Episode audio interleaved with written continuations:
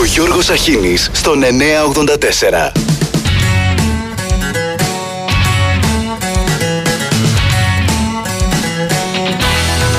Καλημέρα σε όλες και όλους. Τρίτη εννέα ο μήνας. Πώς το είχε πει εκείνος ο φιλόσοφος, οι άνθρωποι μεταμορφώνονται προοδευτικά σε ένα είδος προβάτων, με πλήρη συνείδηση παραδίδονται σφαγή. Ε, στην Ελλάδα είναι αλλιώς, οι ελίτ της χώρας τρώνε από το κουφάρι της, γιατί δεν αισθάνονται ακριβώς Έλληνες, αλλά πολίτες όλου του κόσμου. Θέλετε παράδειγμα? Χα, μόλις κυκλοφόρησε πρωί-πρωί η είδηση, η πιο αγχωτική χώρα στην Ευρώπη για να ζει κανείς αναδείχθηκε η Ελλάδα, σύμφωνα με μελέτη που διεξήχθη από μια πολυεθνική με βάση στοιχεία των Eurostat, Global Burden Disease και World Emotional Temperature. Μάλιστα, είμαστε η πιο αγχωτική χώρα και γι' αυτό το λόγο, λέει, στα αντικαθα, αντικαθα, αντικαταθλιπτικά αυτού κακά έχουμε πέσει ως λαός. Μη στεναχωριέστε, ανέλαβε ο Sky να το σώσει πρωί-πρωί. Είμαστε η πιο αγχωτική χώρα στην Ευρώπη, λέει η μέτρηση μιας εταιρείας. Ε, και καλά, το, ο Sky παίζει από το πρωί την είδηση, την είδηση. εκατόν σαράντα τρεις μέρες μέχρι το καλοκαίρι. Άρα, για ποιο λόγο να το ρίξετε στα αντικαταθλιπτικά? Έρχεται το καλοκαιράκι που είναι του φτωχού και του Έλληνα η σκέπη. Χριστέ μου, γκώσαμε.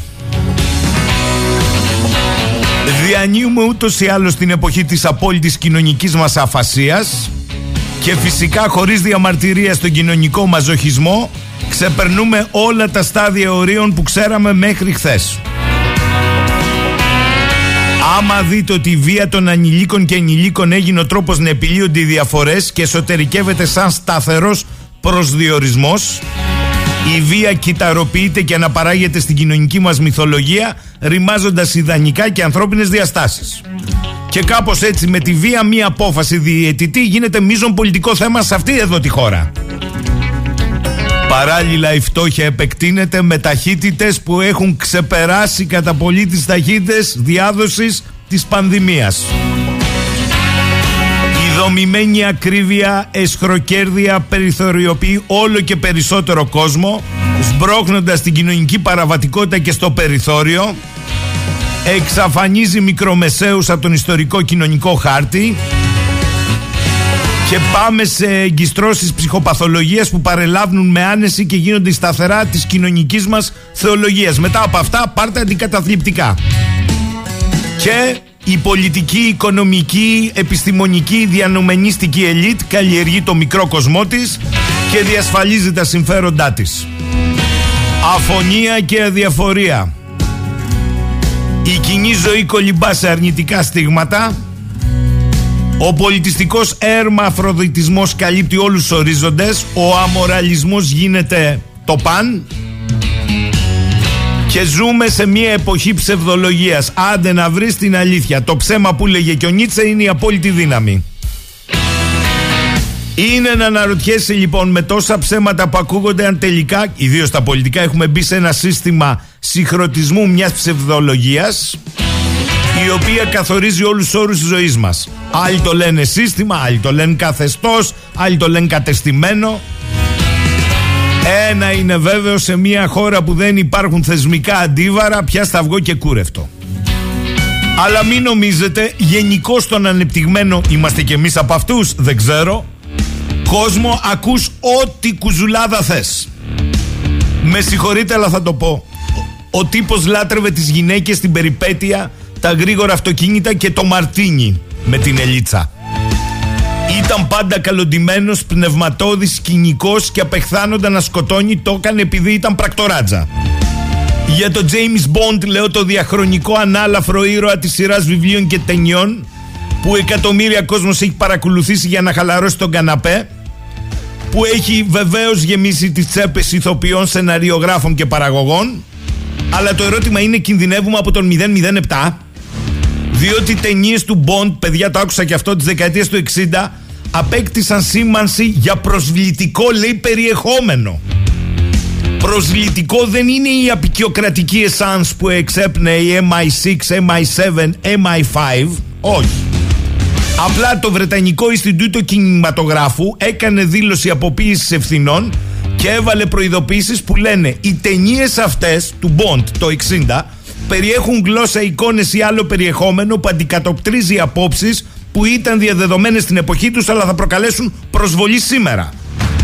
Οι τίτλοι περιλαμβάνονται εδώ για ιστορικούς, πολιτιστικούς ή αισθητικούς λόγους και οι απόψεις αυτές δεν υποστηρίζονται σε καμία περίπτωση από το Βρετανικό Ινστιτούτο Κινηματογράφου. Μέγα είσαι κύριε. Διαβάζουν όλο αυτό για να δείξουν μια ταινία Bond. Διότι σαν σήμερα γεννήθηκε μια μεγάλη κυρία του κινήματος των γυναικών, η Simone de Beauvoir, η οποία είχε πει το αλυσμόνητο «Γυναίκα δεν γεννιέσαι, γυναίκα γίνεσαι», υπονοώντας την ανάγκη οι γυναίκες να χειραφετηθούν σε μια εποχή που ήταν υποδιέστερες των ζώων. Αλλά για τις γυναίκες μιλούσε η de Beauvoir και να μην γίνουν κουνελομηχανές παραγωγής, αναπαραγωγής μόνο. Η μητρότητα είναι ένα θέμα. Στις μέρες μας αν ζούσε η de Beauvoir δεν ξέρω τι θα έλεγε, γιατί οι μπαμπάδες θέλουν να γίνουν μαμάδες. Οι προειδοποιήσεις του Βρετανικού Ινστιτούτου έρχονται λέει σαν μια κατάληξη μιας διαδικασίας που αποφασίστηκε τον περασμένο Φεβρουάριο. Ξεκίνησαν από λογοκρισία ευαισθησία στα βιβλία του Bond, αφαιρέθηκαν ξεπερασμένα στερεότυπα, δηλαδή απεικονίσεις εθνοτικών μειονοτήτων, φιλετικές αναφορές, χαρακτηρισμοί. Με αυτόν τον τρόπο η Βρετανική Αυτοκρατορία έκρυψε κάτω από το χαλί και τις απικιοκρατικές αντιλήψεις που είχε τέσσερις αιώνες καβαλώντας τον πλανήτη. Διότι το political correct λέει δεν θα αναφέρεστε σε αυτά, άρα θα ξεχάσουμε και τι κάνανε οι προπάτορές σας. Έτσι οι Αφρικανοί εγκληματίες έγιναν γκάνγκστερ, οι μαύροι στρατιώτες λέγονται πρώην οδηγοί. Να ήταν μόνο αυτό. Στα κλασικά παιδικά βιβλία του Ροαλντ Νταλ έχουν αφαιρεθεί επίθετα όπως χοντρός και άσχημος, καθώς και αναφορές στο φύλο των χαρακτήρων.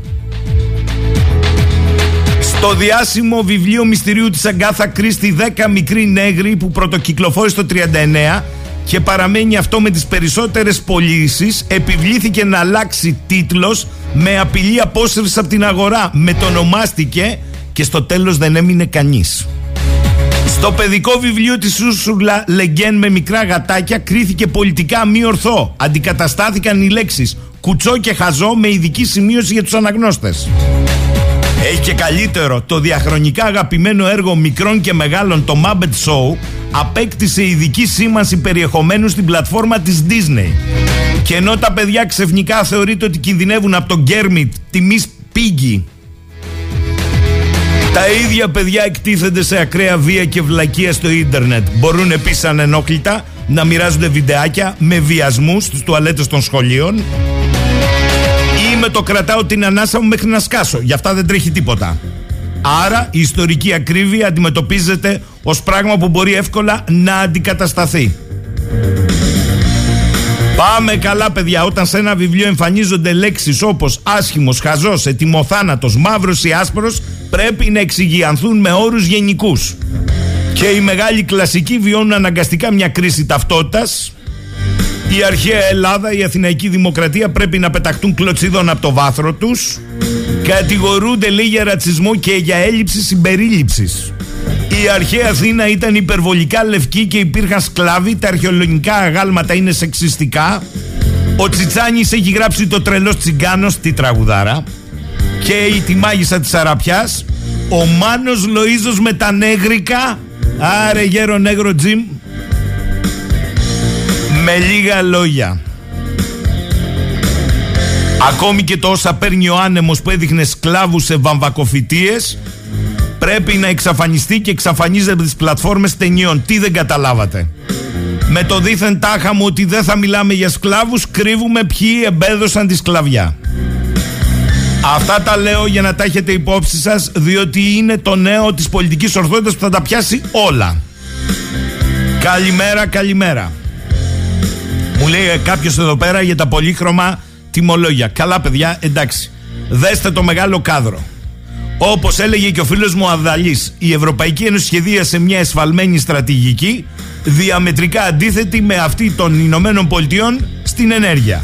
Οι Ηνωμένες Πολιτείες, που είναι πρωτοστάτης τάχα μου της πράσινης μετάβασης, από το δεκατέσσερα που ξεκίνησε η ενεργειακή κρίση με την προσάρτηση της Κρυμαίας στη Ρωσία, μέχρι το δεκαεννιά αύξησαν, ακούστε, κατά πεντακόσια τοις εκατό, λέει ο Αδαλής, την παραγωγή τους σε σχιστολιθικό πετρέλαιο. Και έγιναν από τέταρτη χώρα σε παραγωγή πρώτη. Αμέσως μετά την πανδημία αύξησαν με απίστευτους ρυθμούς την παραγωγή του και από την τέταρτη θέση που βρίσκονταν σήμερα καταλαμβάνουν την πρώτη θέση. Αλλά ελέγχοντας οι Αμερικανοί οριζόντια και κάθοντα την αγορά του ελ εν τζι, η τιμή του ηλεκτρικού ρεύματος στην Ευρωπαϊκή Ένωση καθορίζεται τελικά από αυτούς.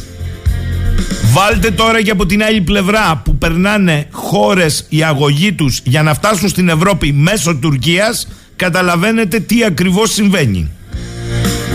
Μόνο στην Ελλάδα δεν καταλαβαίνουμε τίποτα και δεν σχεδιάζουμε τίποτα παρά μόνο την επέκταση των ΑΠΕ και την παράδοση των συγκριτικών μας πλεονεκτημάτων, φυσικό αέριο, λιγνίτη, υδροηλεκτρικά και γεωθερμία, σε επιχειρήσεις αλλά Τούρκα, οι οποίες μετά από πέντε χρόνια θα αποτελούν τις ηγέτιδες δυνάμεις περιοχής. Και αν νομίζετε ότι τα πολύχρωμα τιμολόγια έχουν κάποια σημασία για τον καταναλωτή, απλά αποφασίζουμε με αυτά πόσα από τα χρήματα θα τα στείλουμε στους αγωγούς της Τουρκίας, πόσα στο ελ εν τζι του Τέξας και με όσα περισσεύουν να διασώζουμε τις καταραίουσες γερμανικές εταιρείες που φτιάχνουν ανεμογεννήτριες και φωτοβολταϊκά. Αυτά γίνονται. Καλημέρα, καλημέρα, καλημέρα.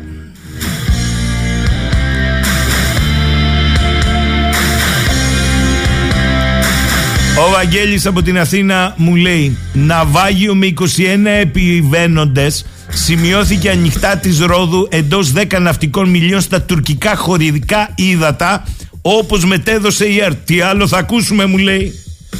Τι να σου πω, αφού το κατάλαβες μόνος σου, δεν έχω εγώ να σου πω κάτι. Καλημέρα στο Γιάννη στη Ρόδο. Καλημέρα, παιδιά, καλημέρα. Βλέπω πολλές καλημέρες σήμερα.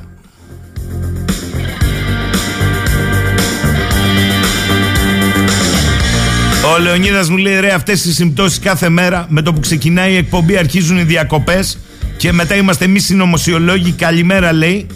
Τα πολιτικά ψέματα και την πολιτική τακτική δεν βλέπω καμία αλλαγή τα τελευταία πενήντα χρόνια. Ακόμη και οι λέξεις και εκφράσεις λεκτικές ή σωματικές είναι ολόιδιες. Η ακρίβεια είναι το κυριότερο πρόβλημα των Ελληνών. Είναι, δεν νομίζω. εκατόν σαράντα τρεις μέρες που λέει και ο Sky μέχρι το καλοκαίρι. Πάμε με τραγούδι.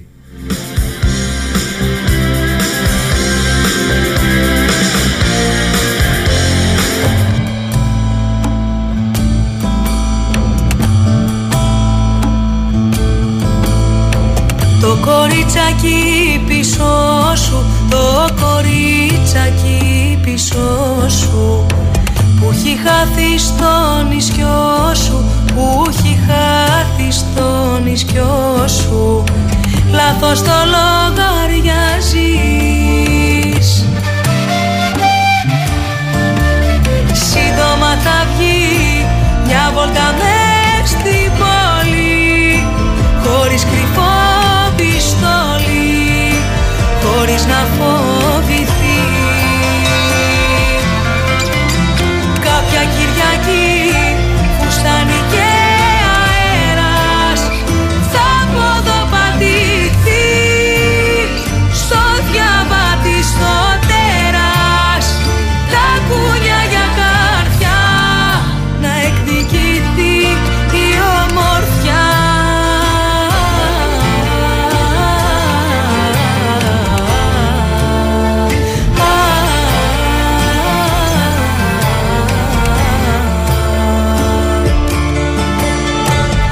Αυτή η γυναίκα σπιτί σου, αυτή η γυναίκα σπιτί σου, που έχεις για ισόβητή σου, που έχεις για ισόβητή σου, σε λίγο θα σου φύγει.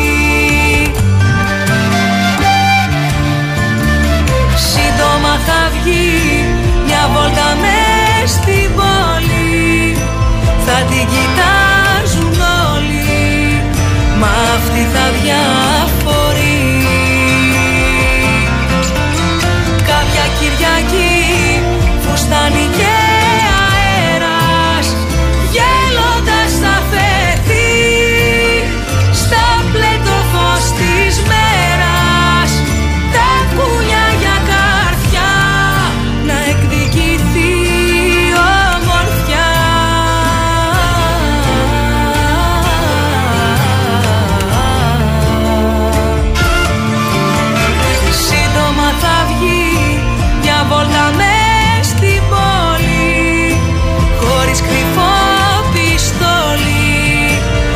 χωρίς να φοβηθεί.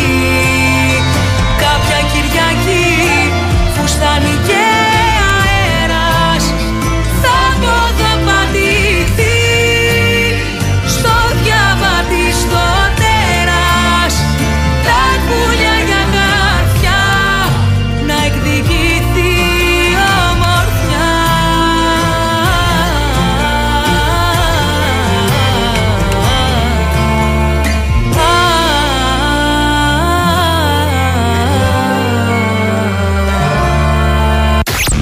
δέκα και είκοσι επτά. Για ακούστε εδώ, ο φίλος μας ο Γιώργος από το Ελσίνκι στέλνει το εξής μήνυμα. Στις οκτώ Οκτωβρίου του είκοσι τρία αυξήθηκε στη Φιλανδία κατά πενήντα τοις εκατό η κιλοβατόρα. Ο λόγος που μας είπαν ήταν η επίθεση της Χαμάς στο Ισραήλ. Στις πέντε πρώτου είκοσι τέσσερα ξαφνικά η τιμή της κιλοβατόρας έφτασε στα ύψη δύο κόμμα τριάντα πέντε ευρώ λόγω του παγετού που επικρατεί σε όλη τη χώρα, με πολικές θερμοκρασίες μείον είκοσι πέντε έως μείον σαράντα τρία υπό το μηδέν. Μωρέ μπράβο. Εφιάλτης έχει καταντήσει η ηλεκτρική ενέργεια, λέει ο κύριος Γιώργος, για εκατομμύρια νοικοκυριά όπου εδώ και ένα χρόνο ταλαιπωρεί τους Φιλανδούς πολίτες να βλέπουν όλη την ώρα στα κινητά πότε θα μειωθεί η τιμή, ώστε να ξυπνούν στις τρεις το βράδυ, να φορτίζουν τα ηλεκτρικά αυτοκίνητα, το πλυντήριο ρούχων και πιάτων, διότι είναι φθηνό το ρεύμα. Φθηνότερο. Παλιά δεν υπήρχε το χρηματιστήριο ηλεκτρικής ενέργειας, όλα αυτά τα έφερε το σύστημα. Θυμάμαι τον Ιανουάριο του ογδόντα επτά, επί τριάντα πέντε μέρες θερμοκρασία στο Ελσίνκι, μείον τριάντα οκτώ τη μέρα και μείον σαράντα το βράδυ, πολικές θερμοκρασίες, χωρίς να υπάρχει άγχος να χαμηλώσει τη θερμοκρασία του καλωριφέ στο σπίτι, όπως μας λένε σήμερον οι πολιτικοί μας. Από το εβδομήντα ένα παίρναμε φθηνό αέριο από τη Ρωσία σε μηδαμινές τιμές. Τώρα το χρυσοπληρώνουμε στους καλούς μας φίλους Αμερικανούς. Ό,τι λέει ο Αδαλής δηλαδή.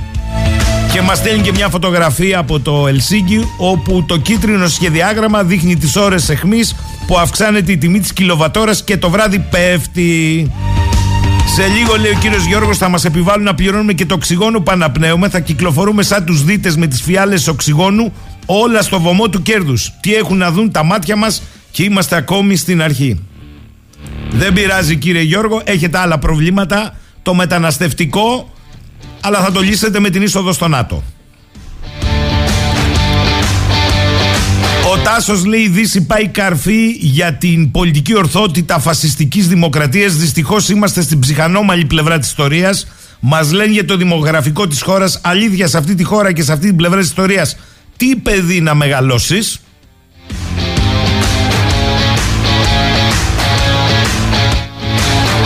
Είναι για πάντα όπως είσαι, που έλεγε και το παλιό τραγούδι του Τσιτσάνι, λέει ο Μιχάλης. Καλημέρα Μιχάλη. Και τέλος ο Κούλης από το Southampton. Α, είναι στο Βρετανικό Ιμπέριουμ ακόμη ο Κούλης. Για την κατάρρευση, λέει, των βιοτεχνιών ΑΠΕ της Γερμανίας συνέβαλε και η κινέζικη τεχνολογία, αν δε, όπου τους έκανε σκόνη. Σωστό. Ιδίως τα φωτοβολταϊκά στη σχέση απόδοση-τιμή, και δεν αναφέρομαι μόνο στο κόστος κατασκευής. Να τα κοιτάμε όλοι και αυτά. Όλα, Κούλη, να τα κοιτάμε. Η ουσία είναι εδώ τι κοιτάμε και τι κάνουμε, δεν ξέρω. Λοιπόν, σήμερα Τρίτη θα ξεκινήσουμε την αναφορά. Α, δύο λεπτά. Ωραίο αυτό. Τι είπα, λέει, αντικαταθλιπτικά παίρνουν οι Έλληνες γιατί είναι η πιο αγχωτική χώρα της Ευρώπης. Και τι απάντησε ο Sky, εκατόν σαράντα τρεις μέρες μέχρι το καλοκαίρι. Έχει και καλύτερο Sky στους ατέριας τους. Λοιπόν, σήμερα οι ατέριες τους στο ημερολόγιο γράψαν δολοφονία Τεμπονέρα. Και πώς το σχολιάζουνε, ο εκπε... ακούστε σχόλιο. Ο εκπαιδευτικός Νίκος Τεμπονέρας χάνει τη ζωή του με τον πρόεδρο της ΟΝΕΔ Αχαΐας, Γιάννη Καλαμπόκα, κατά διάρκεια μαθητικών κινητοποίησεων. Τελεία. Δηλαδή, μισό λεπτό, ο Τεμπονέρας έχασε τη ζωή του με τον πρόεδρο της ΟΝΕΔ. Αμφότερη. Να το πούμε στο γιο του Τεμπονέρα, που σήμερα είναι πολιτικός στο ΣΥΡΙΖΑ, αν δεν κάνω λάθος, το ρωτήσουμε. Εκτός του μπαμπά σου νεκρός ήταν και ο πρόεδρος της ΟΝΕΔ. Τι εννοούσαν, θέλαν να πούνε ότι ο πρόεδρος της ΟΝΕΔ σκότωσε τον μπαμπά του. Αλλά είπαμε, στη φάση της πολιτικής ορθότητας πρέπει τα πάντα να στρογγυλεύονται. Και λέει ο κύριος Βαγγέλης, με τη λογική του πολιτικού ορθού θα πρέπει να απαγορευτεί διαρροπάλου και οι ακροατές να διώκονται ποινικά του άσματος του Ζαμπέτα, ο Αράπης, ο Μαύρος, ο Σκύλος, ο Μπλακ, ο Σκυλάραπας. Στην ίδια λογική θα πρέπει να απαγορευτούν και ο Μαύρος Γάτος του Βασίλη Παπακοσταντίνου, ο, Μα... ο Γουίλι ο Μαύρος Θερμαστής από τον Τζιμπουτί του Παπακοσταντίνου, μικρούτσικος είναι, και πάει λέγοντας. Ακόμη λέει με λαμψές βεδουίνες ξελογιάστρες τσαχπίνες χορεύουνε τα βράδια τους χορούς της αγάπης, ενώ το τατάμ, το ταμτάμ το χτυπάει ο Αράπης, ο Μαύρος, ο Σκύλος, ο Μπλακ κτλ. κτλ. Πάμε σήμερα Τρίτη να συνομιλήσουμε με τον κύριο Κώστα Πικραμένο. Ε, είναι η μέρα του σήμερα. Καλημέρα κύριε Πικραμένε. Καλημέρα κύριε Σαχίνη. Μπορώ να δώσω και εγώ άλλες δύο προτάσεις για άμεση απαγόρευση? Βέβαια, ελά, βάλτε κι εσείς που γυρίζει, βάλτε. Λοιπόν, ξεκινάω με Ζουγανέλη. Διώξε πια το μακριμάλι για χατήρι καραφλού. Είναι ρατσιστικό το τραγούδι. Ναι. Όπως και μια το αναφέρατε με τον James Bond, νομίζω ότι δεν πρέπει να προβάλλεται πλέον ο Θουβού με το Θανάση Βέκο, διότι ταυτίζονται οι, οι καραφλοί με τις πρακτοράτσες. Εντάξει. Κύριε Πικραμένε, τι να πω, έχει χαθεί εδώ πέρα, έχουν χαθεί τα πάντα, αλλά μισό λεπτό. Μέσα την ημέρα θα μου έρθουν κι άλλα, οπότε θα τα ξαναπώ. Ωραία. Λοιπόν, ε, χάθηκε, από εκεί θα ξεκινήσω, η πρωθυπουργός της Γαλλίας παραιτήθηκε. Ε, παραιτήθηκε η πρωθυπουργός ε, της Γαλλίας, ε, εντάξει, πώς το λέει, άλλαξε ο Μανολιός, ε, δεν, ε, δεν πρόκειται να αλλάξει κάτι, είναι στη λογική, μην ξεχνάτε, είμαστε έξι μήνες πριν από τις ευρωεκλογές, οπότε ο Μακρόν βγήκε χθες με ένα βίντεο, έκανε τον πυγμάχο, αλλά Ρόκι Μπαλμπόα, προκειμένου έχουμε και, τις, ε, και τους Ολυμπιακούς Αγώνες φέτος το, το καλοκαίρι. Ε, το επίπεδο τρομοκρατίας είναι στο, στο κόκκινο, ε, φοβούνται ότι έτσι και γίνει μία στραβή, όχι μία στραβή με ένα σουγιά που ένας ψυχάκιας θα πει Αλάχου Ακμπάρ, κάτι πιο δυνατό, κάτι πιο οργανωμένο, αν θα μπορέσει την επόμενη μέρα να συνεχίσουν ως business as usual οι Ολυμπιακοί Αγώνες, διότι εδώ δεν μιλάμε για ένα τουρνουά ή για ένα φιλικό παιχνίδι, έτσι όλη η ανθρωπότητα θα παρακολουθεί το Παρίσι, τους Ολυμπιακούς Αγώνες. Αυτός λοιπόν είναι ο μεγάλος εφιάλτης και των υπηρεσιών πληροφοριών και των αρχών ασφαλείας. Α, και ουδής γνωρίζει αυτή τη στιγμή ποιο είναι το, σε, το εναλλακτικό σενάριο, διότι έχει βγει ο Μακρόν και έχει καθησυχάσει, υποτίθεται, την κοινή γνώμη, μην ανησυχείτε, έχουμε και εναλλακτικό σενάριο. Ποιο είναι αυτό, ουδής γνωρίζεις. Παίζει ρόλο το ότι οδεύουμε προς ευρωεκλογές με τη Λεπέν να σαρώνει το κόμμα της? Εννοείται. Από εκεί και πέρα επί του πρακτέου θα φανεί κατά πόσο ε, θα μπορέσει ο, ο Μακρόν να αλλάξει την, ε, τη δυναμική. Βέβαια όλες οι δημοσκοπήσεις, η κοινή γνώμη θεωρούν ότι είναι νομοτελειακή πλέον η εκλογή της, της Λεπέν στις προεδρικές που θα γίνουν το είκοσι επτά. Έτσι έχουμε μπροστά μας ακόμα άλλα τρία χρόνια. Αλλά όπως πάνε τα, τα πράγματα όσον αφορά την εγκληματικότητα, την καθημερινότητα, την ακρίβεια, ε, το μεταναστευτικό, ε, νομίζω ότι ούτως ή άλλως ο Μακρόν είναι η δεύτερη θητεία του, οπότε μην νομίζετε ότι πολυκαίγεται, κάποια θέση σε κάποιο διεθνή οργανισμό θα πάρει μετά την, ε, την αποστρατεία του, όπως λέμε. Οπότε νομίζω ότι σαν όριμο φρούτο η Λεπέν θα αναλάβει την προεδρία το δύο χιλιάδες είκοσι επτά εκτός απρόπτου, έτσι. Μάλιστα. Φαίνεται ότι εμπνέεται ακροατές. Ο φίλος μου ο Νίκος που έχει έρθει από την Πολωνία να ζει στο Ηράκλειο στέλνει μήνυμα τώρα. Δηλαδή ρε παιδιά, λέει, να τα ακούσει και ο κύριος Πικραμένος, άμα γράψω ναι. ποίημα για τη μαύρη μας τη μοίρα θα κατηγορηθώ για ρατσισμό. Παναγία μου, τι, τι έχουμε να ακούσουμε ακόμη και να δούμε. Λοιπόν, ας πάμε στα ζέοντα. Και ναι. θέλω να σας ρωτήσω αν μετά το χτύπημα ε, από τους Ισραηλινούς, εκεί όλα συγκλίνουν, σε άνθρωπο ε, και μάλιστα συγγενή του Νασράλα, της Χεζμπολάχ στο Λίβανο, τα πράγματα γίνονται ακόμη χειρότερα, παρότι ο Μπλίνκεν λέει ότι πάει σήμερα ε, στο Ισραήλ, έχοντας εξασφαλίσει πράσινο φως και από Σαουδική Αραβία για ένα σχέδιο μετά στη Γάζα, αφού την ισοπεδώσουμε. Καταρχάς, αλλά... ναι. καταρχάς ο... αυτός που δολοφονήθηκε εχθές ήταν ο επιχειρησιακός διοικητής των ειδικών δυνάμεων της Χεζμπολάχ, οι οποίες έχουν τον τίτλο «Δυνάμεις Ραντουάν». Γιατί λέγονται Ραντουάν? Ήταν το, το ψευδόνυμο του Ιμάντ Μουγνίε, δηλαδή του επικεφαλής της στρατιωτικής πτέρυγας της Χεζμπολάχ, που δολοφονήθηκε το δύο χιλιάδες οκτώ στη Δαμασκό. Ο συγκεκριμένος λοιπόν που δολοφονήθηκε χθες έφυγε με αυτοκίνητο ιοταχή από το χωριό του, συνοδευόμενος μάλλον με τον οδηγό του ήτανε, και καθοδόν χτυπήθηκε κατόπιν έγκαιρης ενημέρωσης της Μοσάτ και της στρατιωτικής υπηρεσίας πληροφοριών του Ισραήλ. Αυτό τι δείχνει? Δείχνει ότι μέσα στο Λίβανο, στο νότιο Λίβανο, συντηρεί ακόμη η Μοσάτ και το Ισραήλ γενικότερα δίκτυο human intelligence, δηλαδή πληροφοριοδοτών επί του εδάφους, οι οποίοι ανα πάσα στιγμή τους ενημερώνουν ποιος φτάνει πού και ποιος φεύγει από πού. Αυτό αποτελεί μία άμεση πρόκληση προς τον Νασράλα, διότι πρόκειται, νομίζω έχει παντρευτεί, ο Θανών είχε παντρευτεί την αδελφή του, ήταν κουνιάδος μάλλον με τον, με τον Νασράλα, και μετά το χτύπημα που έγινε πριν από μερικές ημέρες κατά του Αρούρι, ο οποίος ήταν υπό την προστασία της Χεζμπολάχ, διότι ο νο, η Νότια Βηρητός είναι, όπως ξέρουμε, το προπύργιο της Χεζμπολάχ. Άρα αυτή τη στιγμή έχουμε δύο χαστούπια, για να το πω λαϊκά, προς τον Νασράλα, ότι ο Λίβανος για το Ισραήλ γίνεται σουρωτήρι, μπορούμε να σε χτυπάμε και εκτός και εντός έδρας. Για να μπορέσει λοιπόν να σώσει το δημόσιο πρόσωπό του Νασράλα, διότι ο Νασράλα δεν είναι κανένα παιδάκι, έτσι. Λοιπόν, θα προχωρήσει σε αντίστοιχα χτυπήματα, τα οποία δεν νομίζω να είναι μόνο αντιαρματικά σε κάποιους σταθμούς συλλογής πληροφοριών, ενδεχομένως να στοχεύσουν σε διοικητές ταξιαρχιών ή άλλων μείζωνων σχηματισμών στο βόρειο Λίβανο. Είμαστε ακόμα στη λογική, κύριε Σαχίνη, σε χτυπώ με χτυπάς, αλλά δεν θα ανοίξουμε το κουτί της Πανδώρας, διότι δεν συμφέρει και τους δύο.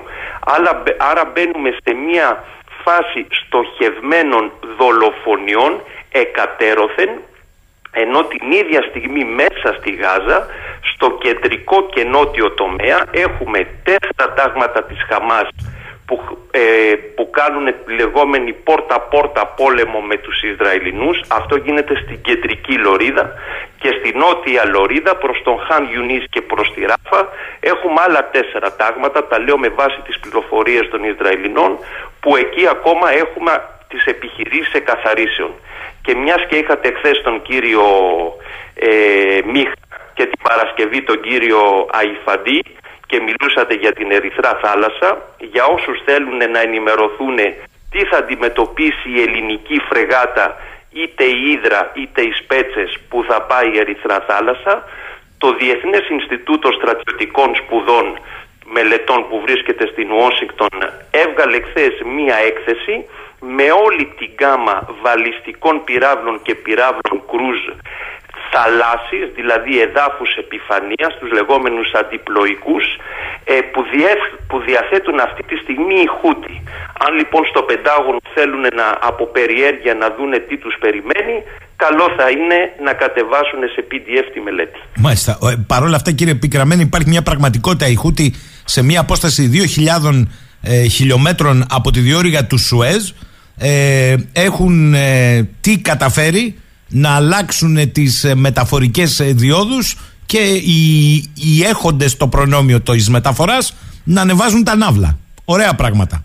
Ακριβώς. Και επειδή έχω συγγενικό μου άνθρωπο που εργάζεται στα πετροχημικά, γνωρίζει, αν θέλετε, όχι επί του εδάφους, επί της θαλάσσης, ακριβώς πώς αντιδρούν αυτή τη στιγμή όχι μόνο οι ναυτιλιακές με τα κοντέινερ, αλλά και οι άλλες με τα λεγόμενα πετροχημικά προϊόντα, που πλέον ασφάλιστρα Νότια mm-hmm. Αφρική έχει αλλάξει όλος ο εμπορικός ρους όσον αφορά την, την ναυτιλία. Τώρα κοιτάξτε, υπάρχει μια συζήτηση για το σχέδιο διαχείρισης στη Γάζα. Ο Μπλίνκεν λέει ότι πήρε και πράσινο φως από τη Σαουδική Αραβία ε, για, το, για την επόμενη μέρα, the day after, αλλά, αλλά με είκοσι τρεις χιλιάδες νεκρούς και με πλήρη καταστροφή οικιστικών ιστών υποδομών, ε, σοβαρά τώρα μιλάμε για ανοικοδόμηση Τι θα κάνουν δυόμισι εκατομμύρια, που θα πάνε? Αυτή τη στιγμή, από ό,τι είδα, φανταστείτε ότι μιλάμε για δύο κόμμα τρία εκατομμύρια είναι ο πληθυσμός στη Λωρίδα της Γάζας. ένα κόμμα εννέα εκατομμύρια έχουν εκτοπιστεί. Δηλαδή αυτοί που βρίσκονται, αν το πούμε, στα σπίτια τους ακόμα, είναι γύρω στις τριακόσιες με τετρακόσιες χιλιάδες. Όλοι οι άλλοι είναι στα αντίσχυνα του, του ΟΗΕ. Αυτό που έγινε την προηγούμενη εβδομάδα στο Ισραηλινό Υπουργικό Συμβούλιο, την Πέμπτη το βράδυ δηλαδή, ο Υπουργός Άμυνας του Ισραήλ έκανε μία εισήγηση στην οποία ουσιαστικά λέει ότι εμείς στο day after, αυτό που είπατε πριν από λίγο, θα έχουμε το αποκλειστικό δικαίωμα ανα πάσα στιγμή για λόγους ασφαλείας να επεμβαίνουμε στη Γάζα, κάτι που κάνουν ήδη δηλαδή στη δυτική όχθη ανα πάσα στιγμή. Από εκεί και πέρα, εντός της Γάζας, στο day after, θα υπάρχει μια αστυνομία η οποία θα είναι κάτι υβριδικό, και λίγο κυανόκρανοι και λίγο Άραβες, ενδεχομένως και κάποιος τουρκικός ε, λόγος. Από εκεί και πέρα, η καθημερινότητα, αυτό που ονομάζουμε η δημόσια διοίκηση, οι υπηρεσίες προς τον πληθυσμό, τον όποιο πληθυσμό, θα πληρώνονται αυτοί οι άνθρωποι μέσα από ένα κουμπαρά που θα δημιουργήσουν οι χώρες του κόλπου. Όλα αυτά βέβαια που σας λέω είναι σενάρια που πέφτουν στο τραπέζι του Νετανιάχου χωρίς να υπάρχει διεθνής διαβούλευση. Ρίχνουν, αν θέλετε, το τυράκι να δούνε αντιδράσεις, ποιοι μπορούν να μπουν στο παιχνίδι, αλλά υπάρχει και αυτό που λέτε εσείς, ότι αυτά προϋποθέτουν να υπάρχουν και σπίτια για να μπορεί ο άλλος να βάζει το κεφάλι του από κάτω από το ταβάνι. Εδώ πλέον υπάρχει ένα τεράστιο μπαζοχώρι. Άρα ποιος θα αναλάβει την ανοικοδόμηση και τι θα γίνει με τα υπολείμματα της Χαμάς? Πού θα πάνε αυτοί οι άνθρωποι? Θα πεθάνουν μέσα στα τούνελ, θα βγουν από τα τούνελ και θα φύγουν ως πρόσφυγες σε τρίτες χώρες? Όλα λοιπόν είναι ρευστά και ουσιαστικά κάνουμε σχέδια επιχάρτου, τίποτα παραπάνω. Δεν μου λέτε, κύριε Πικραμένε, αποκλείεται ο βασικός αρχικός σχεδιασμός από μια μερίδα της κυβέρνησης που είχε διαρρεύσει να είναι επιτάπητος? Δηλαδή ο πλήρης εκτοπισμός των Παλαιστινίων από τη Λωρίδα της Γάζας, αρχίσουν και επικισμοί στα ασφαλισμένα ε, σημεία από τους Ισραηλινούς, και με τη λογική ότι δεν υπάρχουν πια υποδομές, σηκωθείτε και φύγετε από εδώ. Ναι, και πάτε πού? Πάτε στην Ελλάδα, πάτε στη, στην, σε αφρικανικές χώρες. Αυτά διαρρέουν οι Ισραηλινοί. Ναι, με αντάλλαγμα τι? Α. Δηλαδή, αυτό θέλω να πω. Ο Σίσι τι έχει να κερδίσει το να έχει ενάμιση εκατομμύριο, μια παραγκούπολη για παράδειγμα, στα σύνορα στο, στο Σινά? Οι υπόλοιποι, είδατε τι γίνεται με το θρόνο της Ιορδανίας. Τρέμει ο Αμπτάλα. Να έρθουν νέοι Παλαιστίνοι, πόσο μάλλον άνθρωποι που θα είναι στο σκληρό πυρήνα της Χαμάς, στην, στην Αμάν.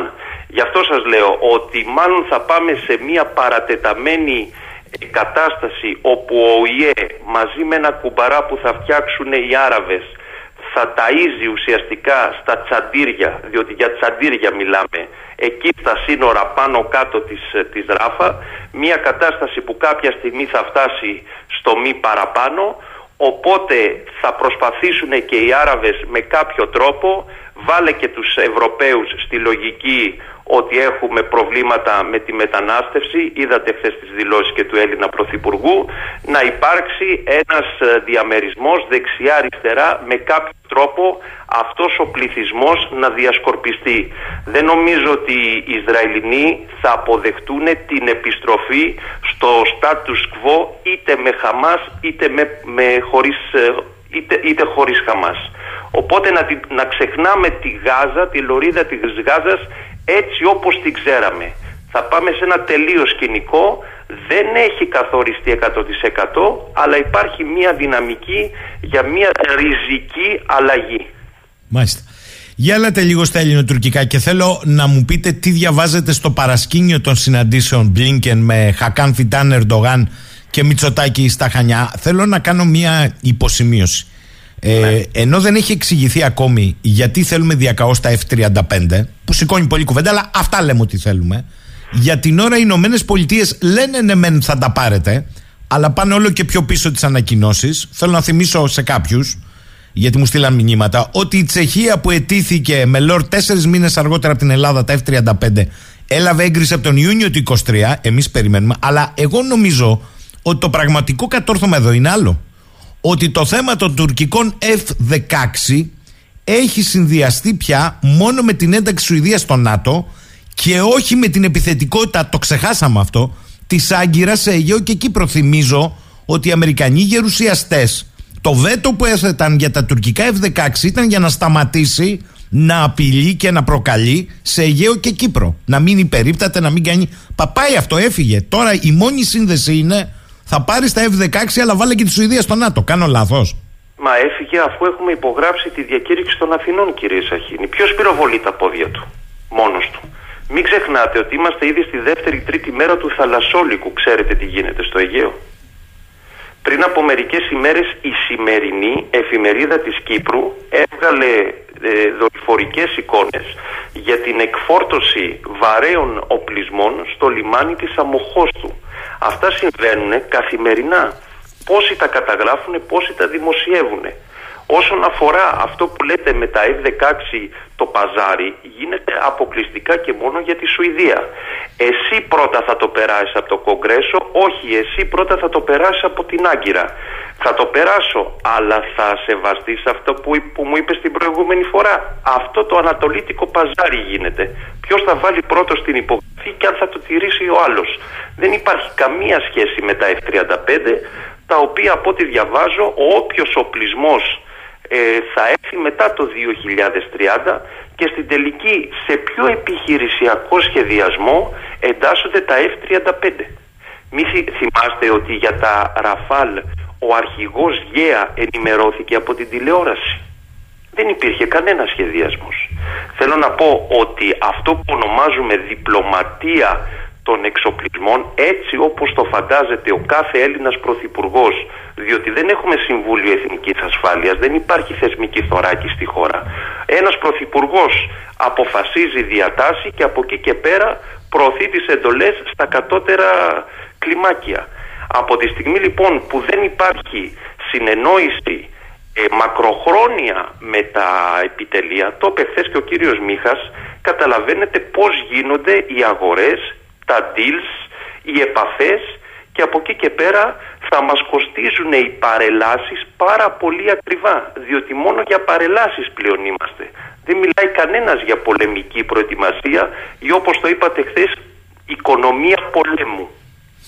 Ε, να σας πάω, λέει, ακόμη πιο πίσω ο Δημήτρης από τη Θεσσαλονίκη. Κύριε Πικραμένε, τα εφ δεκαέξι ναι. είχαν συνδεθεί με τους ες τετρακόσια, όχι μόνο με τις παραβιάσεις. Ακριβώς. Τα ξεχάσαν Ακριβώς. όλα, λέει, αυτά. Πάνε.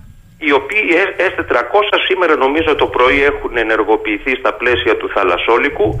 Τα έγραφε και, και η κύρα Αδάμ την Κυριακή στην, στη Δημοκρατία, τόσο για Ζουράφα στο Βόρειο Αιγαίο, όσο και ανατολικά της Ρόδου προς, προς Καστελόριζο. Θέλω να πω ότι εδώ πέρα το παπατζηλίκι και το δούλεμα που γίνεται, πλέον δεν κρατιούνται ούτε τα προσχήματα. Βλέπετε λοιπόν πως οι Αμερικάνοι έχουν ξεχάσει τα πάντα.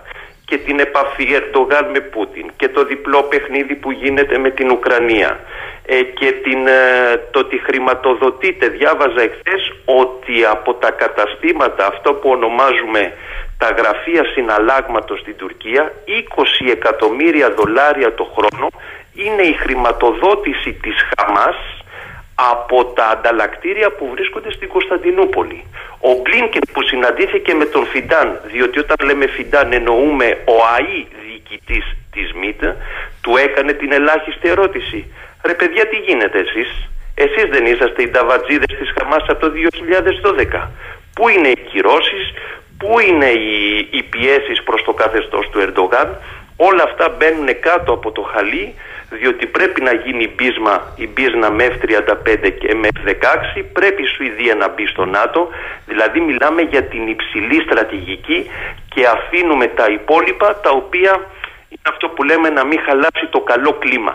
Λοιπόν, έτσι λειτουργούν οι Αμερικάνοι. Όσον αφορά την επαφή ε, Μητσοτάκη-Μπλίνκεν, ουσιαστικά πέρασε να πει μια καλησπέρα από ό,τι καταλάβατε. Δεν υπήρξε κάποια επαφή σε επίσημο επίπεδο, σε κάποιο κυβερνητικό κτίριο, και δεν ξέρω και κατά πόσο μπορούν να γίνονται τέτοιες επαφές σε ιδιωτικές κατοικίες, διότι πρέπει να πληρούνται και κάποιες συνθήκες ασφάλειας, όπως καταλαβαίνετε.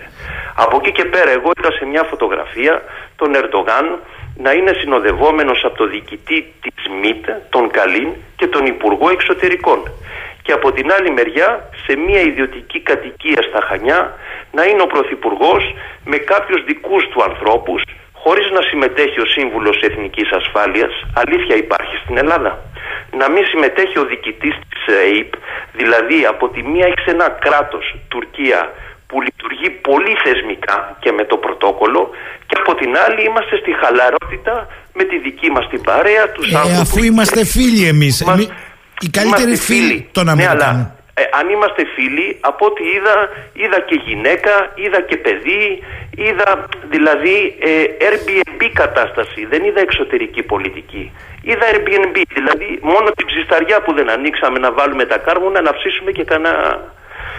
Τι να πω δηλαδή. Ε, εντάξει, είχαμε αντικριστά εμείς εδώ, δεν, δεν έχουμε τα, τα παϊδάκια που λέτε εσείς, κύριε Πικραμένο. Ε, για πείτε μου, να κλείσουμε με την εσωτερική πραγματικότητα, διότι ήσασταν από αυτούς που φωνάζατε για τα κενά ασφάλειας και το ότι το Υπουργείο Προστασίας του Πολίτη είναι φτερός στον άνεμο. Εντάξει, γύρισε ο, ο Iron Mike, έτσι γράφει ο φιλικός τύπος σήμερα της κυβέρνησης, ο Iron Mike στο Υπουργείο Προστασίας του Πολίτη πάει για ριζική ανασυγκρότηση, αναθεώρηση περιπολιών, ε, θα κόψει ε, τη φύλαξη από τους επίσημους, τα ακούω τέσσερα χρόνια, αλλά εν πάση περιπτώσει. Τι λέτε? Ε?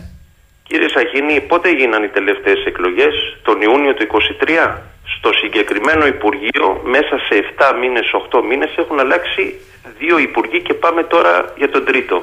Από τον νότι της Πάτμου περάσαμε στον οικονόμου, ο οποίος ήταν τελείως άσχετος με τα θέματα της ασφάλειας, έτσι. Λοιπόν, και τώρα επιστρέφουμε στον άνθρωπο που υποτίθεται ότι συνέλαβε και εξάρθρωσε τη δεκαεφτά Νοέμβρη. Ένας αστικός μύθος, διότι αν δεν ήταν η Scotland Yard και η τεχνογνωσία των Αμερικανών, ακόμα θα ψάχναμε τον Κουφοντίνα και τον κάθε Κουφοντίνα. Τέλος πάντων, το πρόβλημα δεν είναι να αλλάξει τον Υπουργό και τον Υφυπουργό, αυτό που λέμε πολιτική ηγεσία. Η Ελλάδα αυτή τη στιγμή έχει δύο προβλήματα.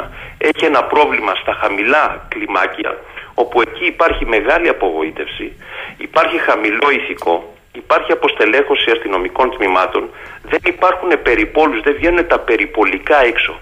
Δεν μιλάμε για τις μηχανές, τους ζητάδες και, την, και τις άλλες τις ομάδες. Μιλάμε για τα περιπολικά της άμεσης δράσης. Γίνεται τώρα μια προσπάθεια, από ό,τι διάβασα, να φύγουν εκατό αστυνομικοί. Σιγά τα ΟΑ.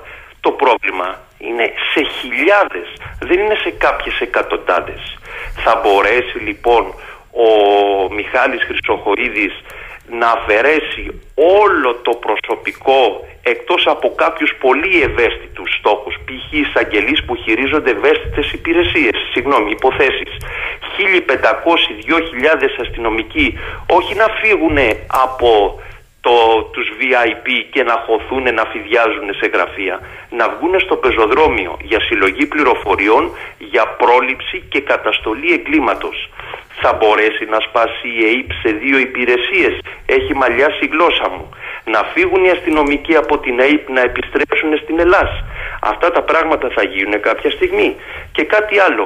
Το θεωρείται λογικό σε μια χώρα να υπάρχουν τρία συστήματα συνακροάσεων. Ένα για την ΕΥΠ, ένα για την αντιτρομοκρατική και ένα για τη ΔΙΔΑΠ. Ενώ σε άλλες χώρες όλα αυτά βρίσκονται σε μια ενιαία εγκατάσταση για να μην υπάρχουν διαρροές και συγκοινωνούντα δοχεία, πράγματα δηλαδή δομικά. Μα άρα, κύριε Πικραμένε, τώρα, τι, συγγνώμη, είναι ερώτημα αυτό και σας έχω από τους σοβαρότερους αναλυτές σε ζητήματα ασφαλείας. Πώς η μία ομάδα οτακουστών θα πιέζει και θα εκβιάζει την άλλη ομάδα οτακουστών? Δεν καταλαβαίνετε γιατί είναι τρεις υπηρεσίες? Χαίρομαι πολύ, εγώ το καταλαβαίνω. Ε, αυτό, μα αυτό λέμε, εκεί θέλω να καταλήξω. Αν λοιπόν ο κύριος Χρυσοχοίδης επιστρέφει για μια απλή διαχείριση, μην ξεχνάτε ότι έχουμε εκκρεμεί και η, και η προμήθεια για, την, για τη Μοτορόλα, διότι με το τέτρα του, του Λαβράνου έχει τελειώσει η υπόθεση. Εκκρεμεί και η υπόθεση, αν θυμάστε, με τις κάμερες που πρέπει να φέρουν οι αστυνομικοί ε, ε, προκειμένου να καταγράφονται Ε, οι συλλήψεις οι... και οι οποιασδήποτε άλλες δραστηριότητες. Άλλα λοιπόν έχουμε εξελίξεις, έχουμε νέες αγορές. Το θέμα είναι ο κύριος Χρυσοχοίδης πήγε εκεί για να βάλει το μαχαίρι πραγματικά στο κόκαλο και να πάμε για ριζική αλλαγή, ή πάμε για μία απλή διαχείριση επικοινωνιακή και εν ώψη των ευρωεκλογών, διότι έχουν μεγάλη διαρροή ψήφων από τη λεγόμενη λαϊκή δεξιά. Οψόμετρα. Ε, μου στέλνει κάποιος εδώ ένα μήνυμα και μου λέει, πείτε στον κύριο Πικραμένο, ναι, ότι καλό είναι να κάνει μία έρευνα για το προσωπικό, διότι ένα κομμάτι είναι η διάθεση στους επώνυμους, επισήμους και πάει λέγοντας. Το πιο σοβαρό ζήτημα είναι άλλο. Πώς να κάτσει, λέει, το προσωπικό εδώ, όλοι δηλώνουν και φεύγουν, ακούστε το αυτό, στη Frontex από τη Φιλανδία μέχρι τα παράλια της ε, Βορειοδυτικής Αφρικής υπηρεσία, διότι είναι πέντε και έξι χιλιάδες ευρώ. Σιγά μην κάτσουν, λέει, εδώ. Σωστά. Το, το ξέρατε αυτό εσείς? Σωστά, ότι υπάρχουν άλλοι μισθοί και υπάρχουν... Μου γράφει ναι, εδώ, αυτό, ακούστε... Αυτό είναι γνωστό, ακούστε, αλλά μην ξεχνάτε... Μισό λεπτό, ότι... κύριε Πικραμένε, μου γράφει ο άνθρωπος σε ιστερόγραφο. Το εξήντα τοις εκατό, λέει, του προσωπικού, αν το ψάξετε, στη Frontex είναι Έλληνες, Ρουμάνοι και Βούλγαροι, είτε αστυνομικοί, είτε λιμενικοί, είτε άλλων ειδικών κλάδων. Ναι, οκ, okay, αλλά αν δείτε την, ε, την αντιστοιχεία ε, πληθυσμού και αριθμό αστυνομικών, η Ελλάδα είναι από τις πρώτες θέσεις. Θέλω να πω ότι έχουμε αστυνομικούς. Δεν είναι ότι μας τις πήρε, τους πήρε η Frontex και άνθρωπος, πώς θα τους γυρίσουμε πίσω. Δεν λέει ότι δεν έχουμε, λέει ότι έχουν πάρει το ονοματιόν τους και την έχουν κάνει για άλλες πολιτείες, αυτό λέει. Ναι, ωραία. Α, τι ποσοστό είναι αυτό στο σύνολο? Λοιπόν, ας τα βρούνε μέσα στο, στο Υπουργείο. Θεωρείτε εσείς σοβαρό πράγμα, κύριε Σαχίνη, οι εκατόν πέντε Κροάτες του Ιουλίου στη Νέα Φιλαδέλφια να έχουν φύγει από την Ελλάδα? Συγγνώμη, για ποιο λόγο τους συνέλαβαν εκείνο το βράδυ? Επειδή σκότωσαν το Μιχάλη? Όχι. Τους συνέλαβαν διότι συμμετείχαν σε βία επεισόδια, για δολιοφθορές, για χτυπήματα, για, για μαχαιρώματα. Γιατί αυτοί οι άνθρωποι έφυγαν? Αυτό δεν δείχνει ότι η χώρα είναι ένα μπάχαλο? Δηλαδή, ελάτε, διασχίστε την κακαβιά, φτάστε μέχρι τη Φιλαδέλφια, κάντε τα όλα χύμα και μετά από ενάμιση μήνα θα επιστρέψετε στα σπίτια σας. Αυτό το πράγμα, αυτή η εικόνα προς τα έξω, είναι ό,τι χειρότερο για ένα κράτος δικαίου. Για να μην μιλήσουμε για τα υπόλοιπα. Δηλαδή... Λοιπόν, μα θέλω να πω ότι πόσες άλλες υποθέσεις Α. έχουμε με τους αστυνομικούς που έχασαν τη ζωή τους. Τι, τι θα γίνει με τη λεγόμενη ε, οργανωμένη οπαδική βία? Είδατε τις καταγγελίες Κούγια προχθές? Εντάξει, τώρα το να πόλεμο γίνει... που έχει ανοίξει. Εντάξει, θέλω να πω, να όλα γίνει αυτά πολιτικό θέμα. Μάλιστα. Είναι η τραγωδία αυτής της χώρας. Είναι πολιτικό θέμα. Οι αποφάσεις διαιτητή, καλές ή κακές, δεν το σχολιάζω εγώ αυτό. Στημένες ή ξεστημένες. Αλλά γίνει πολ... μείζον πολιτικό θέμα αυτό. Δεν μιλάω για το θέμα. Μιλάω ότι αυτή τη στιγμή έχουμε φτάσει στο σημείο ε, συγκεκριμένος δικηγόρος πολύ γνωστός να κατηγορεί π.χ. τον ανιψιό του Έλληνα Πρωθυπουργού ότι μπαινοβγαίνει και έχει συναντήσεις, πόσο είπε, τριάντα έξι φορές συναντήθηκε με μεγάλο εγκληματία στη φυλακή. Πέσανε βέβαια αγωγές, πέσανε εξώδικα από τον, από τον κύριο Δημητριάδη. Αλλά βλέπετε λοιπόν σε τι κατάσταση αρρωστημένη ατμόσφαιρα βρίσκεται η χώρα.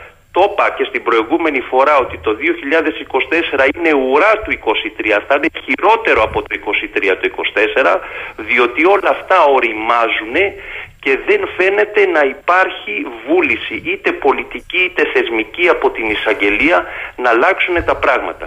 Και γιατί αναφέρομαι στην εισαγγελία? Διότι προχθές έγινε ουσιαστικά μια πραξικοπηματικού χαρακτήρα για μένα πράξη. Ήτανε η απαλλαγή από το πειθαρχικό της κυρίας Βλάχου που ήταν Μα, η πρώην εισαγγελέας. Συγγνώμη, για, για, γιατί λέτε πραξικόπημα? Ε, απεφάνθη το Συμβούλιο. Με συγχωρείτε, κύριε Πικραμένε. Δηλαδή, μισό λεπτό. Θα αφαιρέσουμε το δικαίωμα στους δικαστές να αποφασίζουν και θα κάνουμε ό,τι θέλετε εσείς ή εγώ. Λοιπόν, εγώ μίλησα με πολύ γνωστό ποινικολόγο, δεν θα πω το όνομά του γιατί ε, θα φανεί ως διαφήμιση, και μου είπε, στην εισαγγελία μπορεί να υπάρχει ιεραρχία, αλλά την ίδια στιγμή η άποψη είναι ενιαία. Τι σημαίνει αυτό πρακτικά? Ότι αν αύριο η εισαγγελία ασκήσει ποινικές διώξεις για την υπόθεση π.χ. του Πρέταντορ, αλλά και το παράλληλο σύστημα με την ΕΥΠ, μου το είπε ποινικολόγος, μου λέει, η κυρία Βλάχου από τη στιγμή που έχει απαλλαγή όσον αφορά το πειθαρχικό κομμάτι δεν θα μπορεί να έχει καμία επίπτωση όσον αφορά το ποινικό κομμάτι. Άρα ελέγχθηκε πειθαρχικά, κρίθηκε Μπράβο. ότι είναι καθαρή, τέλος. Τι το Μπράβο, συζητάμε. Που σημαίνει ότι ποινικά δεν μπορεί να προκύψει αύριο κάτι άλλο το οποίο θα ακυρώσει το πειθαρχικό, διότι πρόκειται για απόφαση όλης της εισαγγελίας ως θεσμού. Μάλιστα. Αν λοιπόν η κυρία Βλάχου π.χ. η οποία υπέγραφε κάθε δύο μήνες την ανανέωση συνακρόασης του τάδε αρχηγού, του τάδε επιχειρηματία, του τάδε δημοσιογράφου, από τη στιγμή που έχει απαλλαγή πειθαρχικά, ούτε ποινικά μπορεί να σταθεί. Ε, ωραία, και τι αυτό... Ελάτε όμως, ελάτε όμως που η υπογραφή της εισαγγελέως είναι η πεμπτουσία της υπόθεσης των συνακροάσεων. Μισό λεπτό, κύριε Πικραμένα, μην ξεχάσουμε και αυτά που ξέραμε και στοιχειωδώς. Αυτή τη στιγμή ελέγχθηκε πειθαρχικά και κρίθηκε εντάξει. Εμείς τι θα κάνουμε τώρα δηλαδή? Με το ζόρι, θα σας πει κάποιος. Και δεν εφάρμοζε την νομοθεσία κακή, κα, κάκιστη. Δεν εφάρμοζε την νομοθεσία που ο ίδιος ο Πρωθυπουργός είχε συντάξει την επομένη των πρώτων εκλογών. Από τη στιγμή που έχει εκριθεί ότι δεν υπάρχει πειθαρχικό παράρτημα, σημαίνει ότι ό,τι συνέβη είναι με βάση τον νόμο. Ως εκ τούτου δεν μπορεί να σταθεί ούτε ποινικό αδίκημα. Για τη συγκεκριμένη περίπτωση λοιπόν βρισκόμαστε σε αδιέξοδο, διότι η ίδια η εισαγγελία ουσιαστικά αυτή τη στιγμή ακυρώνει πρακτικά ακόμα και το ποινικό κομμάτι, διότι ως λογική δεν στέκει αυτό το πράγμα. Τι έπρεπε να γίνει λοιπόν? Θα έπρεπε μέχρι να ολοκληρωθεί το ποινικό κομμάτι, ενώ τη δίωξη, όχι τις δίκες που θα γίνουν όταν γίνουν, θα έπρεπε να, πώς το λένε, η δικαιοσύνη, μάλλον η εισαγγελία να περιμένει πώς θα εξελιχθεί ποινικά και μετά να προχωρήσει. Πάντως η ισχύουσα νομοθεσία λέει ότι η πειθαρχική διαδικασία δεν επηρεάζει την ποινική διαδικασία. Εσείς λέτε ότι αυτά ισχύουν δεν με ένα... Δεν επηρεάζει, αλλά ο ποινικολόγος μου είπε, πολύ γνωστός, δεν υπάρχει περίπτωση εισαγγελέας αύριο, έχοντας λάβει υπόψη του την πειθαρχική ετυμηγορία, να ασκήσει ποινικά δίωξη, διότι η εισαγγελία είναι μία και ενιαία. Μάλιστα. Δεν πρόκειται δηλαδή να αυτοαναιρεθούν μεταξύ τους. Τέλος. Μάλιστα. Είναι κατα... πολύ σημαντικό, διότι σας λέω ουσιαστικά υπο... όχι υποθάλτη, αυτή τη στιγμή ουσιαστικά ακυρώνει και το ποινικό κομμάτι. Διότι το σύστημα της ΕΥΠ που λειτουργούσε παράλληλα είχε κάποιον άνθρωπο που έβαζε την υπογραφή του για να ξεκινήσει η διαδικασία της συνακρόασης. Αν αυτός ο άνθρωπος θεωρείται πειθαρχικά ok, πώς θα ασκήσεις ποινική δίωξη στους πέριξ αυτού? Γιατί έχει ασκηθεί καμία ποινική δίωξη για τις παρακολουθήσεις? Και τώρα με, με ξύνετε, γιατί θα για, σας πω εδώ οι παρα... Διαβάζω ότι έρχονται μέχρι Μας... και συλλήψεις. Καλά, εντάξει. Εδώ οι παρακολουθούμενοι οι ίδιοι έχουν κάνει ή μηνυτήριες αναφορές. Αρχηγός πολιτικού κόμματος δεν έχει προσωποποιήσει τις ευθύνες. Αρχηγός πολιτικού κόμματος που αποδεδειγμένα παρακολουθεί το. Έχει κάνει, μάλιστα, έχει κάνει μια... Ναι. Θα το πω, εγώ θα κολλώσω νομίζετε, αφού είναι πραγματικότητα. Δεν... Ο κύριος Χρυσοχοίδης mm. που αναλαμβάνει το Υπουργείο δεν ήταν στη λίστα Πρέταντορ? Έχω διαβάσει το όνομά του. Μάλιστα, γιατί ο αρχηγός Γεθά δεν ήταν? Ναι, θέλω να πω, ο αρχηγός Γεθά από... βγαίνει στην αποστρατεία. Ο, ο κύριος Χρυσοχοίδης αναλαμβάνει το Υπουργείο Δημόσιας Τάξης. Και δεν έχει ασκήσει ο ίδιος ποινική, δεν έχει, ασκήσει, δεν έχει κάνει μήνυση. Άρα για να τα λέμε όλα, ότι οι, οι ίδιοι παρακολουθούμενοι, τι συζητάμε τώρα? Χαίρομαι πολύ. Μάλιστα. Λοιπόν, αυτά λέμε. Και... Άρα όλη η χώρα, όλη, όλη χώρα, θέλω να πω ότι και στους τρεις κλάδους, νομοθετικό, δικαστικό και καθαρά εκτελεστικό, υπάρχουν τεράστια κενά. Οι παρακολουθούμενοι αναλαμβάνουν υπουργεία προκειμένου τι? Να αποκαταστήσουν τη δημόσια τάξη και νόμο. Ακούσ... Ας φροντίσουν οι Ακούστε... ίδιοι με το παράδειγμά τους. Ναι, ακούστε ε... τώρα μία αγυριστή όμως. Και είναι ναι. πολύ ωραία η αγυριστή. Εφόσον στο πειθαρχικό έλεγχο οι εισαγγελές σε είπα, α, απειλάγει, ναι. τότε πρακτικά, πειθαρχικά, δεν σημαίνει ότι έκανε σωστά τη δουλειά της. Και αν αυτό ισχύει, δεν σημαίνει ότι κάτι υπάρχει για αυτούς που έλεγχε? Όχι. Ε, πώς όχι, άμα έκανε καλά τη δουλειά της. Μα δεν έκανε καλά τη δουλειά της, αυτό θέλω να σας πω. Το ότι, το ότι απειλάχθη στον πειθαρχικό, τι σημαίνει? Ότι αυτός που την έκρινε έκανε σωστά τη δουλειά του? Το θέμα είναι αυτοί ε, που το... έκαναν τον πειθαρχικό έλεγχο ε, γιατί την απέλαξαν. Ε, Εκεί βρίσκεται ε, η ουσία. Τότε κύριε Πικραμένα, αν τα αφισβητούμε όλα, δεν θα βγάλουμε άκρη. Κύριε Σαχίνη, το πρόβλημα δεν, δεν το έχει καταλάβει ο κόσμος. Το πρόβλημα δεν είναι να αποφασίσω εγώ ως εισαγγελέας να παρακολουθήσω το Σαχίνη για δύο μήνες. Το πρόβλημα είναι ότι μετά το δίμηνο, μόλις τελειώσει, εμένα πρέπει ως εισαγγελέα να μου φέρουν μια αιτιολογική έκθεση που να μου τεκμηριώνει γιατί πρέπει να ανανεώσω την ακρόαση. Και μετά από δύο μήνες πάλι το ίδιο. Εδώ λοιπόν έχουμε υποθέσεις ακόμα και με αρχηγούς ενόπλων δυνάμεων, οι οποίοι παρακολουθούνταν για ένα και ένα μισή χρόνο, δηλαδή έξι, εφτά, οκτώ ανανεώσεις, οι οποίες ανανεώσεις γινόντουσαν στα τυφλά. Ξέρετε τι σημαίνει ανανεώνω? Σημαίνει ότι κάτι βρήκα πολύ σοβαρό, δεν έχω δέσει ακόμα την υπόθεση, σε παρακαλώ δώσε μου ακόμα δύο μήνες για να το δέσω. Αν σου δώσω εγώ ακόμα δύο μήνες και μετά τους δύο μήνες μου ξανάρθεις και πεις ξέρεις μου λείπει ακόμα κάτι, εδώ κάτι βρώμικο υπάρχει. Αυτό λοιπόν γινότανε για τρεις, τέσσερις, πέντε, έξι φορές και στο τέλος τι γινότανε? Τελείωνε η συνακρόαση και πήγαινε αρχιοθέτηση. Και πού λοιπόν είναι το μεγάλο λαβράκι που υποτίθεται ότι δικαιολογούσε η ανανέωση της συνακρόασης? Πουθενά. Εκεί είναι το πρόβλημα. Αυτή λοιπόν, μα εδώ φαίνεται ότι η εισαγγελέας που απέλαξε την κυρία Βλάχου έχει αναλάβει τώρα την ΕΥΠ ως εισαγγελέας. Αυτό το θεωρείτε ε, λογικό? Πώς γίνεται αυτό το πράγμα? Δεν υπάρχει πουθενά στον κόσμο αυτό το πράγμα. Μάλιστα. Διότι από τη στιγμή που την κρίνει ότι καλώς έπραξε, γιατί και η ίδια που αναλαμβάνει τώρα δεν θα κάνει το ίδιο που έκανε η προηγούμενη. Κώστας Πικραμένος, το εξαντλήσαμε και με τις παρεμβάσεις των ακροατών. Θέλω να τον ευχαριστήσω για τη Εγώ σημερινή του οπτική. Θα τα ξαναπούμε μαζί του. Πάντα σχολιάζουμε τα ζητήματα της επικαιρότητας. Καλημέρα κύριε Πικραμένο, να είστε καλά. Καλημέρα, καλημέρα.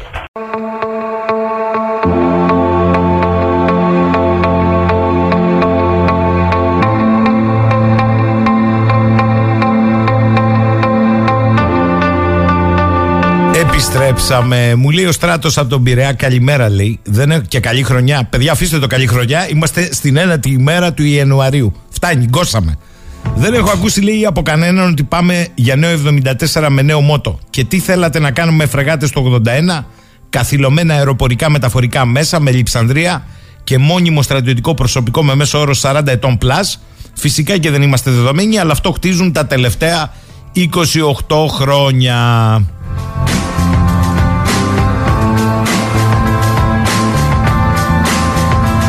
Αυτό που λέμε, λέει ο Νίκος, πρώτα πόσο μπου είμαστε κράτος και πόσο αυταρχικό και αντιδημοκρατικό και μετά πετάμε και ένα ό,τι χειρότερο για ένα κράτος δικαίου, με ξεπερνά. Ε, ε, να δεις πως ξεπερνά άλλους. Εγώ, λέει ο Χρήστος, θα συνδυάσω τον εξοπλισμό των εφ τριάντα πέντε και τον οπλισμό τους με τις απεργιακές κινητοποιήσεις και τις διαμαρτυρίες των αγροτών στην Γερμανία με τον εξής τρόπο. Δηλαδή, αγοράζοντας εδώ ο Γερμανός αγρότης ένα τρακτέρ χωρίς όλα τα παρελκόμενά του εργαλεία, καρότσες, άρωτρα και όλα τα συναφή, πώς θα δουλέψει τα κτήματά του? Άρα, πού πάμε με τα εφ τριάντα πέντε χωρίς οπλισμό? Να ήταν αυτό το θέμα μόνο.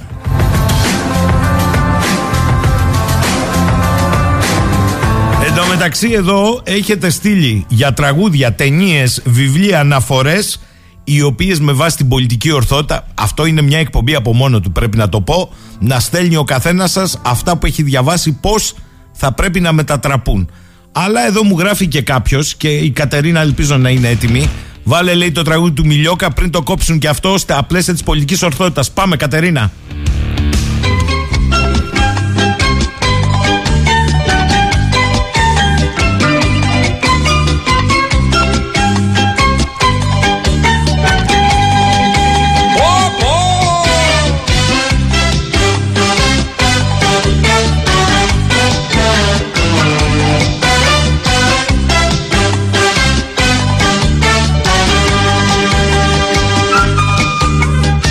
Λένε πως είμαι καντένης, παλιό κομμούνι ανάρχας, χωρίς έρθει αφρικάρο και άλλα πολλά έμπριμε. Πιάσαν τα φως τα κοθόνια, όλα τα ξέρουν ξεράδια, κι ήρθανε λέει να μας σώσουν που που να μην σώσουνε ποτέ. Να δεις που κάποτε θα μας πούνε και μαλακές.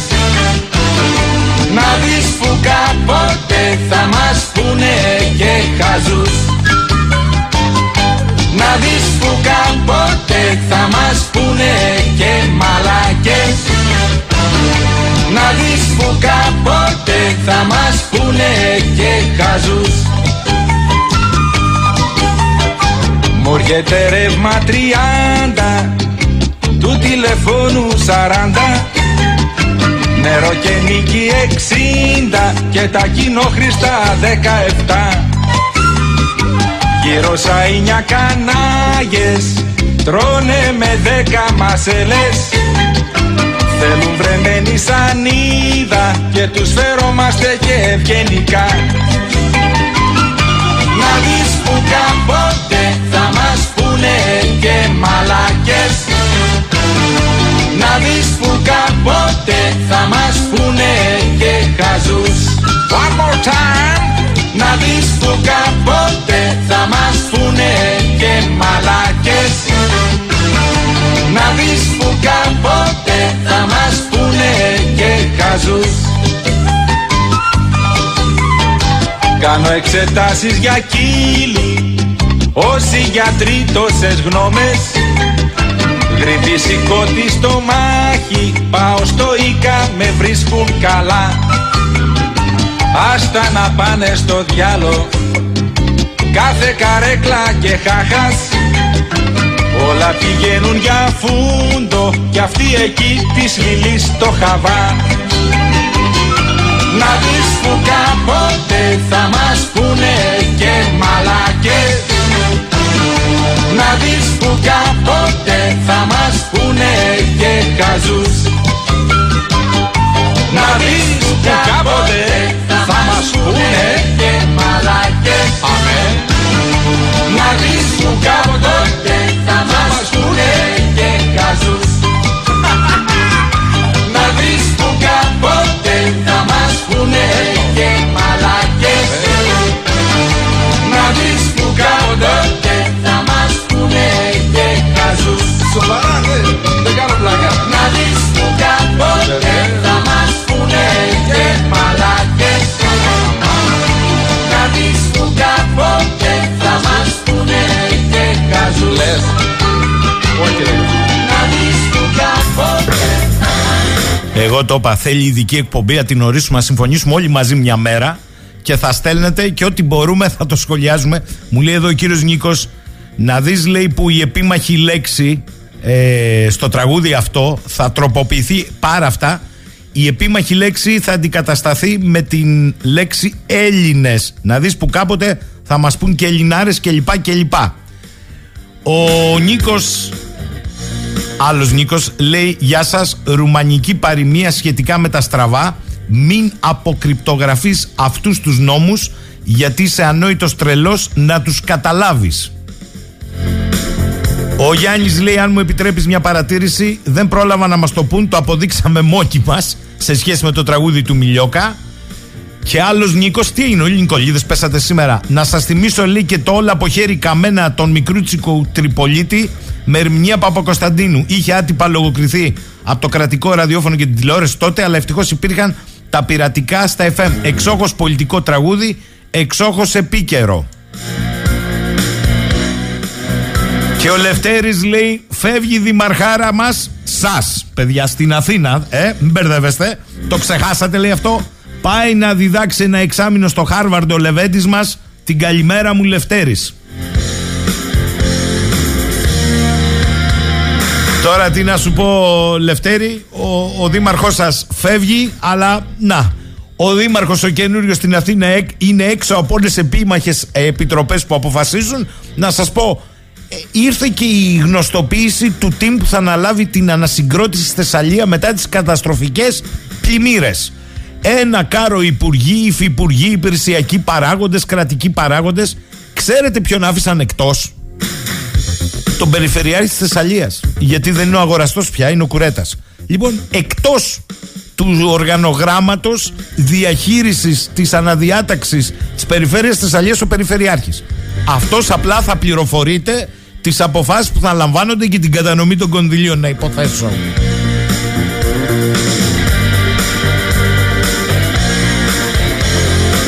Λοιπόν, ε, λέει εδώ πέρα ο φίλος μου ο Τάκης, ε, είναι βέβαιο ότι βγαίνουν κερδισμένοι οι Αμερικανοί και χώρες όπως η Τουρκία από τα ενεργειακά. Παιδιά, σας είπα και στην αρχή της εκπομπής, τα στοιχεία που δημοσιεύει ο Αδαλής, επειδή ρωτάτε πολύ, έχει ένα δεσμευτικό, μια δεσμευτική ρήτρα συμβολέου αυτή την περίοδο και γι' αυτό δεν εμφανίζεται ο Αδαλής. Ε, έχει και την εργασία, ε, την κυρίως ο άνθρωπος, ο οικονομέτρης.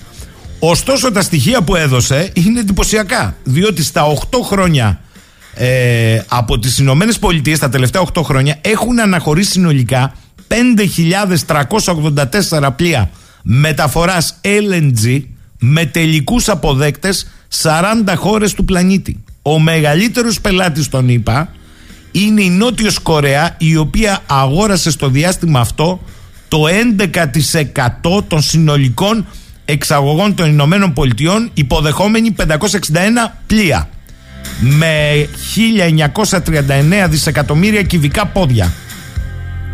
Ακολουθεί η Ιαπωνία, ενώ ο μεγαλύτερος Ευρωπαίος αγοραστής ήταν η Γαλλία με τετρακόσια δεκαεννέα πλοία και χίλια τριακόσια πενήντα οκτώ δισεκατομμύρια κυβικά πόδια. Στη συνέχεια το Ηνωμένο Βασίλειο με τετρακόσια οκτώ πλοία, η Ισπανία και η Ολλανδία.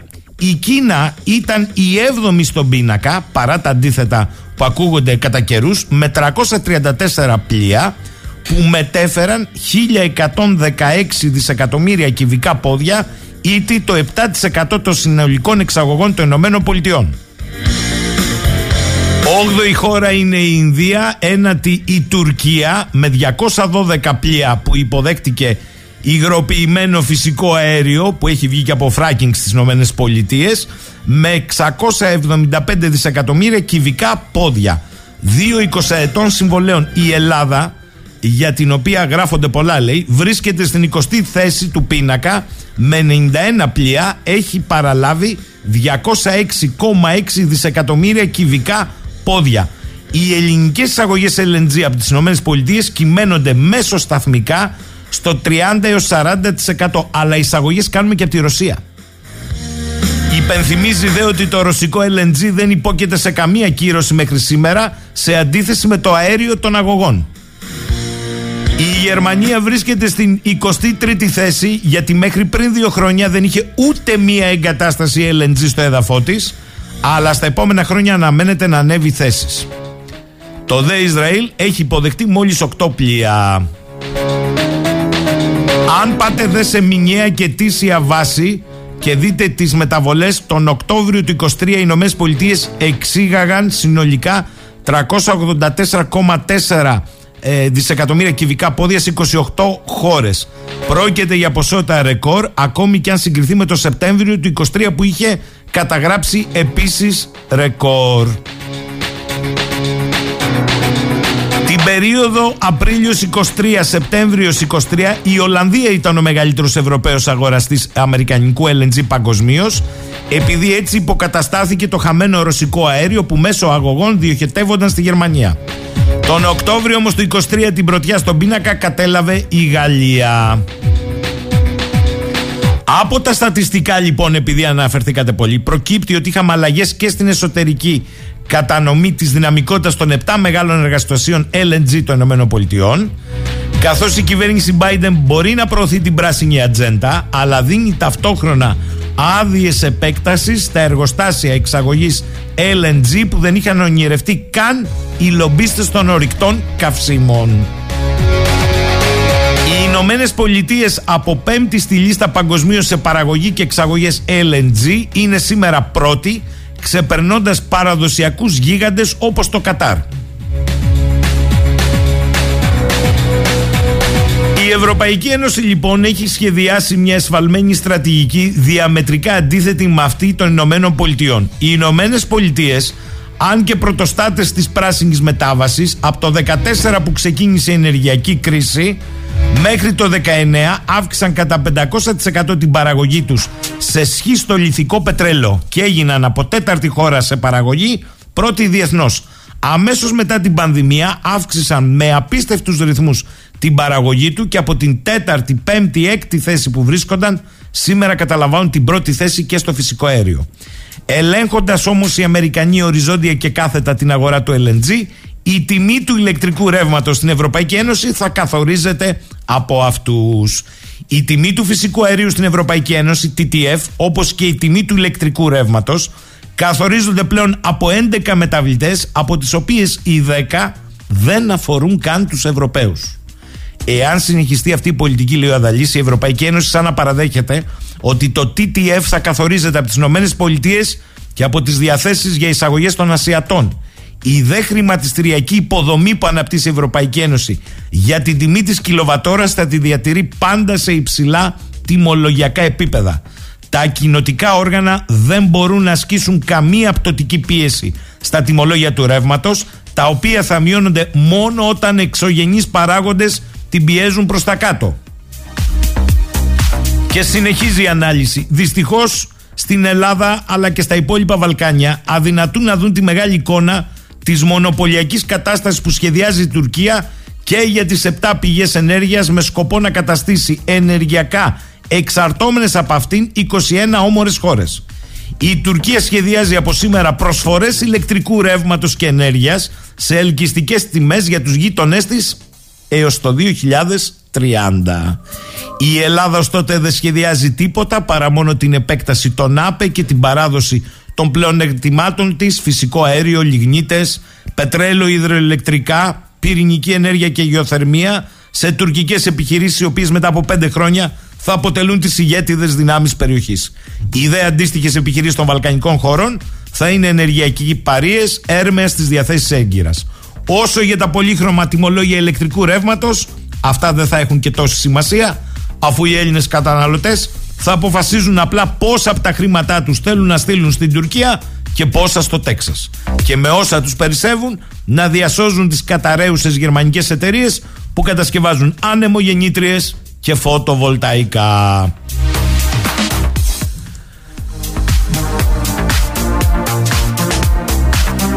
Ο Γιώργος επανέρχεται στο θέμα του Δήμου Αθηναίων. Είναι άνευ χαρτοφυλακίου πλέον ο δήμαρχος, λέει. Μόνο το διακορευτήρα του άφησαν η οικογένεια να κάνει τρύπες στα ντοσιέ. Τι ακριβώς, λέει ο Βαγγέλης από τα Χανιά, θα διδάξει ο Μπακογιάννης στο Χάρβαρντ. Σαν νέος η Ντιάνα Τζόνς θα λέει πως ανακάλυψε την πολιτεία του Πλάτωνα.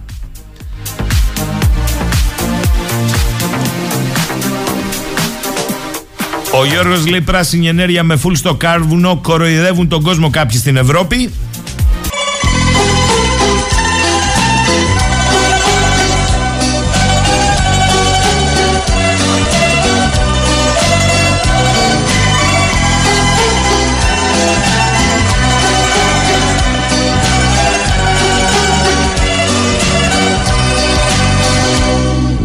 Circo, paranga, firma greca. Μουριέλα, Αγκαρία, Γκράντε, Μαέστρο, Καλαμπόρτζο, Ράτσα, Μπαρούφα, Ομελέτα, Ιστορία.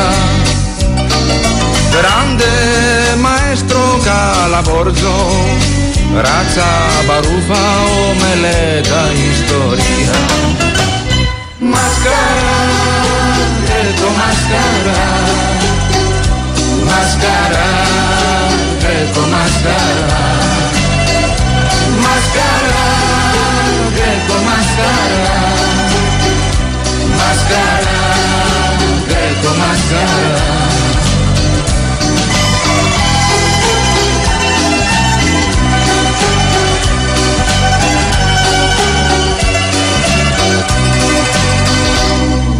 Μάτσο, αμάκα, καπιτάλε. Σκάρτο, τανάλια, πολιτσία. Φράγκο, ρεζέρβα, παλιμέντο. Πέργε, μαντζάρε, σοσιαλίστε, κομπανία. franco reserva alimento perché mangiare socialiste compagnia. Mascara, greco mascara, mascara, greco mascara, mascara, greco mascara, mascara, greco mascara.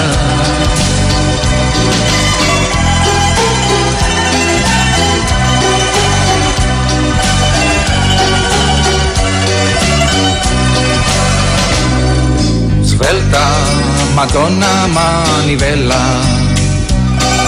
freno, strapazzo, carabolla, moda, cavala, dolce vita, tromba, figura, saclamara, chiarpagola, moda, cavala, dolce vita, tromba, figura, saclamara, chiarpagola. Mascara, greco mascara, mascara, greco mascara, mascara, greco mascara, mascara, greco mascara, mascara, greco mascara, mascara, greco mascara.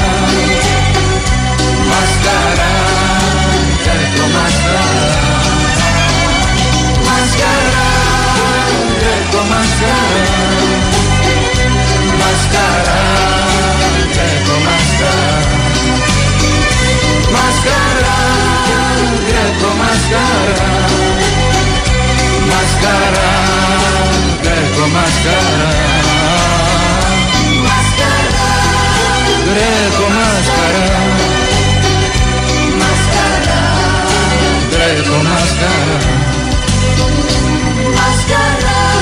Λέει ο φίλος ο Νικόλας, η Ευρωπαϊκή Ένωση εννοείται ότι μπορεί να ελέγξει τιμές ενέργειας εάν αποφασίσει να αλλάξει καύσιμο, δηλαδή να αλλάξει στρατηγική πολιτική.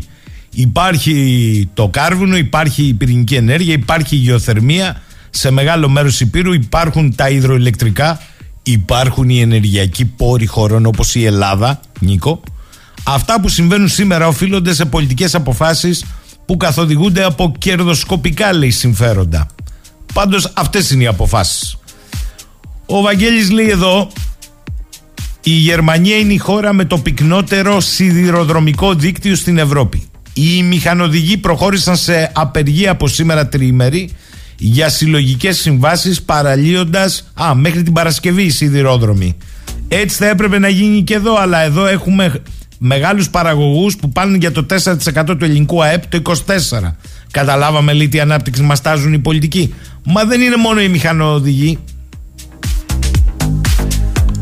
Από σήμερα έχουμε αναβάθμιση των αγροτικών μπλόκων στη Γερμανία και γελάω, διότι τα μπλόκα που έχουν βρεθεί, ξέρετε, στη Γερμανία πρώτα πρώτα έχουν ακινητοποιηθεί στην πύλη του Βρανδεμβούργου στο Βερολίνο. Ένα αυτό. Κατά δεύτερον, στα κεντρικά σημεία κρατηδίων, στη Βάδη Βιρτεβέργη, στη Βόρεια Ρινανία Βεσφαλία, στη Σαξονία και στη Βαβαρία φτάνουν στο Μόναχο. Οι περικοπές των επιδοτήσεων που σχεδιάστηκαν για να διορθώσουν τη δημοσιονομική κρίση, αφού το δικαστήριο είχε κρίνει παράνομο τον προϋπολογισμό της κυβέρνησης για το είκοσι τέσσερα, μάλλον γύρισαν μπούμεραγκ, διότι έχουν ξεσηκώσει όλο τον αγροτικό κόσμο της Γερμανίας, οι οποίοι υποστηρίζουν ότι τίθεται σε κίνδυνο η προμήθεια τροφίμων υψηλής πλέον ποιότητας. Συμβαίνουν παντού, παιδιά, αφήστε το. Άλλος εδώ μου γράφει, περίμενα να δεις τι έχει να γίνει στη Γαλλία από εβδομάδα. Μην ακούτε, λέει, ότι όλα γίνονται μόνο για τους Ολυμπιακούς Αγώνες ή για τη διελκυστίδα, μάλιστα, μεταξύ Λεπέν και Μακρόν. Βράζει από κάτω η κοινωνία, θα γίνει το έλα να δεις.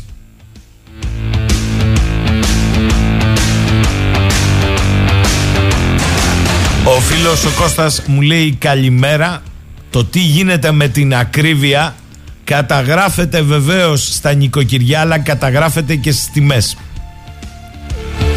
Κοιτάξτε παιδιά, ιδίως για τα φτωχότερα, τα λαϊκά στρώματα, τα λαϊκά νοικοκυριά, υπάρχουν προϊόντα που γίνονται είδος πολυτελείας. Το λαδάκι για παράδειγμα, ε, αφού οι ανατιμήσεις ξεπέρασαν κάθε προηγούμενο, αγγίζοντας πια το δεκαεπτά ευρώ το λίτρο.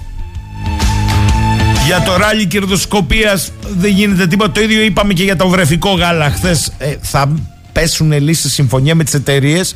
Θα υπάρξει μια μείωση στις αυξήσεις που είναι διακόσια οκτώ τοις εκατό μείον είκοσι τοις εκατό. Δηλαδή θα πάει στο διακόσια τοις εκατό. Καταλάβατε. Ε, οι τιμές πάντως στο λάδι δεν μπορεί να εξηγούνται, η απογείωση, μόνο από τη μείωση παραγωγής που αποδεδειγμένα υπήρχε φέτος. Γιατί αν ρίξετε μια ματιά το τι συνέβαινε και πέρυσι, είχε πάρει την ανηφόρα το λάδι και παρότι είχαμε βεντέμα και καλή σοδιά. Άρα δεν είναι μόνο το ότι λείπει η, η παραγωγή φέτος, είναι προφανώς και η κερδοσκοπία που παίζεται χωρίς να ελέγχεται.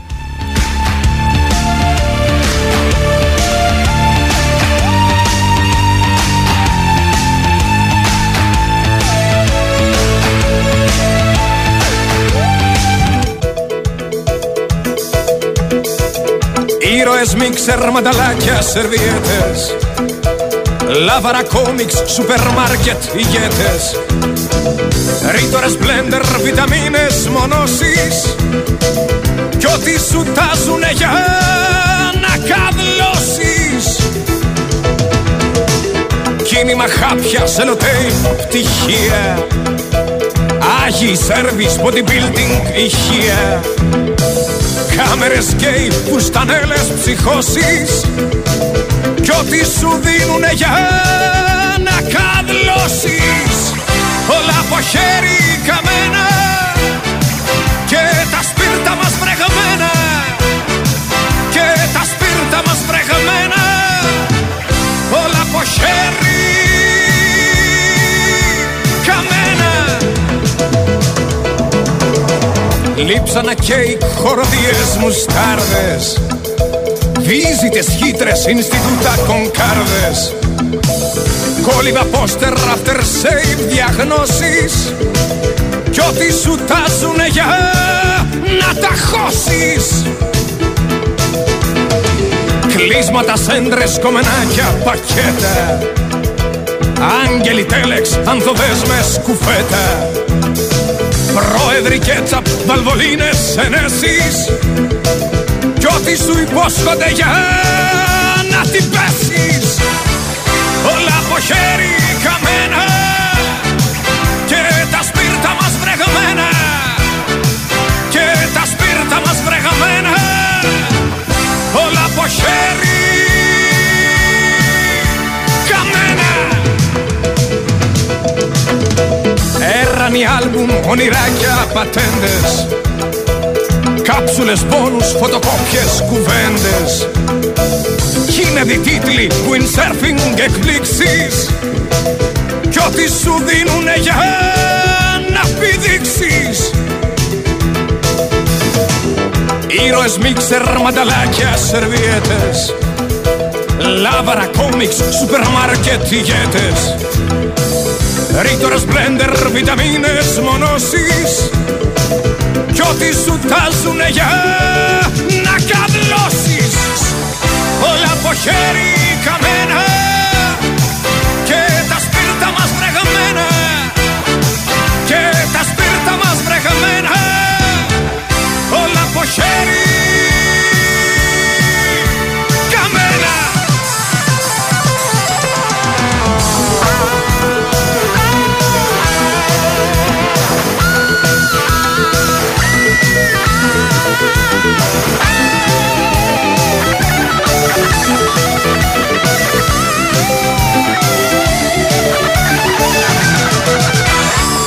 Όλα από χέρι καμένα και τα σπίρτα μας βρεγμένα, και τα σπίρτα μας βρεγμένα, όλα από χέρι καμένα. Λοιπόν, ο φίλος ο Γιώργος από το Ελγκόμπινγκ της Σουηδίας στέλνει να μην ξεχνάμε, λέει, μιας και μιλάμε για απεργιακό αναβρασμό, σε κορυφαίες ευρωπαϊκές χώρες, ότι συνεχίζεται από τις εικοστή εβδόμη Οκτωβρίου η απεργία στις μεγάλες εγκαταστάσεις της Τέσλα στη Σουηδία και δεν έχει ανοίξει ρουθούνι, και επικοινωνιακά φυσικά. Από τις εικοστή εβδόμη Οκτωβρίου, ε. Ο Νίκος λέει: η είδηση πάντως είναι πως ένα δικαστήριο έκρινε παράνομο τον προϋπολογισμό ενός κράτους όπως η Γερμανία. Αυτό για να συνειδητοποιήσουμε που ζούμε εδώ στην Πανανία, μια και μιλήσαμε πριν και για απαλλαγές δικαστικών, πολιτικών και για κράτος δικαίου, γελάν και κοπριές. Νικόλα, δεν χρειάζεται να πας στη Γερμανία. Ένας από τους βασικούς λόγους των πολιτικών αλλαγών που επήλθαν και της καμπάνας που έπεσε στην Πολωνία, παρακαλώ, την Πολωνία, είναι ότι μπορεί να τις προσάπταν τις προηγούμενες κυβερνήσεις τα μύρια όσα για καθεστώς και τα λοιπά, οι δικαστές λειτουργούσαν ανεξαρτήτως. Στις δικές τους αναφορές βασίστηκαν στην Ευρωπαϊκή Ένωση για τις χρηματοδοτήσεις που είχαν περιοριστεί στην Πολωνία.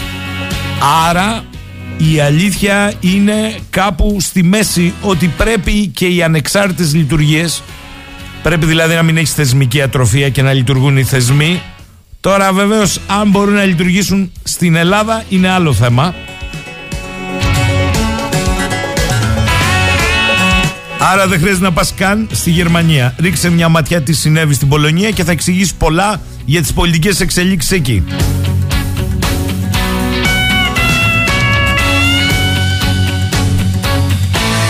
Καλημέρα στον Τάσο. Το τραγούδι, λέει, που προηγήθηκε, από ό,τι καταλαβαίνεις, στα πλαίσια της πολιτικής ορθότητας θα ήταν εκ νέου πλήρως απαγορευμένο, όχι μόνο στα κρατικά αλλά σε όλα. Κάρμεν λέει καλημέρα, ο λαός είναι για να γεμίζει το χώρο, την ευημερία την απολαμβάνουν μια μικρή μερίδα χαραμοφάιδων. Ο Αντώνης λέει δέκα ευρώ κάτω από τρεις γραμμές στην Πελοπόννησο, πάνω από Εύβοια να το πουλήσουν εκεί. Oh. Να που ο Αντώνης στέλνει και την είδηση.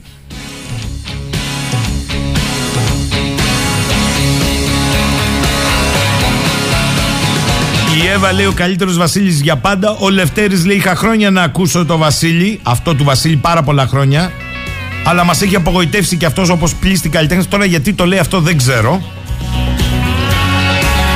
Ενώ αντίστροφα η Εύα λέει ο καλύτερος Βασίλης για πάντα.